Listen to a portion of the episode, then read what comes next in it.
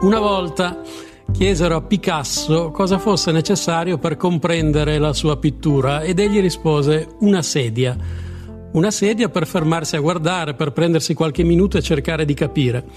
Ecco, forse una sedia è quello che servirebbe anche a noi per cercare di comprendere i nostri tempi. Il problema invece è che al posto di avere con noi una sedia abbiamo sempre a portata di mano lo smartphone che anche se non sembra proprio il contrario di una sedia.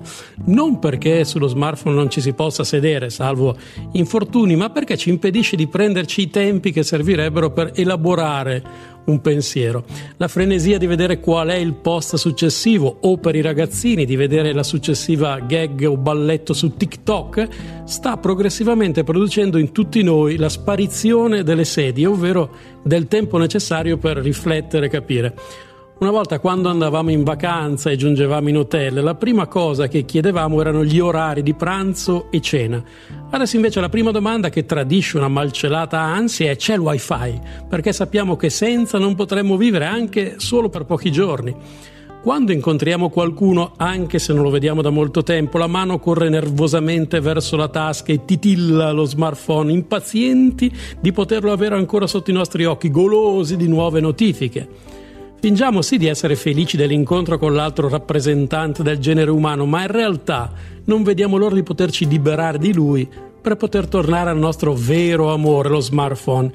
E anche per altre persone così, un rapido saluto, un abbraccio, un bacio sulla guancia e poi via, in pochi secondi, per tornare sempre là, nella selva oscura dei nostri social preferiti.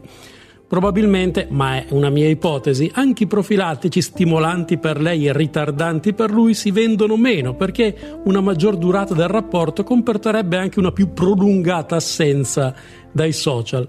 Social che tra l'altro hanno progressivamente diminuito i tempi che si utilizzano per i video. Su Facebook roba da boomer, tempi più dilatati. Su Instagram un minuto al massimo. TikTok pochi secondi.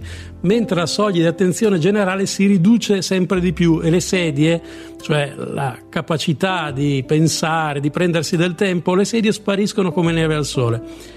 L'importante è avere in mano il telefono e guardare quello che c'è dopo o su TikTok la gag successiva, mentre tutto il resto sembra sparire in un mondo dominato dai social dove c'è poco tempo per fermarsi, l'unica cosa che conta è l'immagine. E allora si andrà verso una società che proprio sull'immagine è sempre più concentrata, sulla forma ancora prima che sulla sostanza.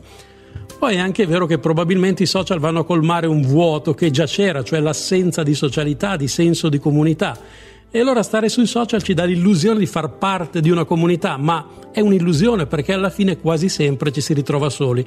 È come se qualcuno, per trovare l'anima gemella, stesse sempre a casa a masturbarsi.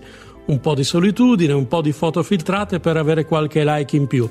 E un giorno, quando moriremo, probabilmente sui nostri necrologi ci sarà scritto è mancato l'affetto dei suoi follower, che però probabilmente non avremo mai incontrato di persona.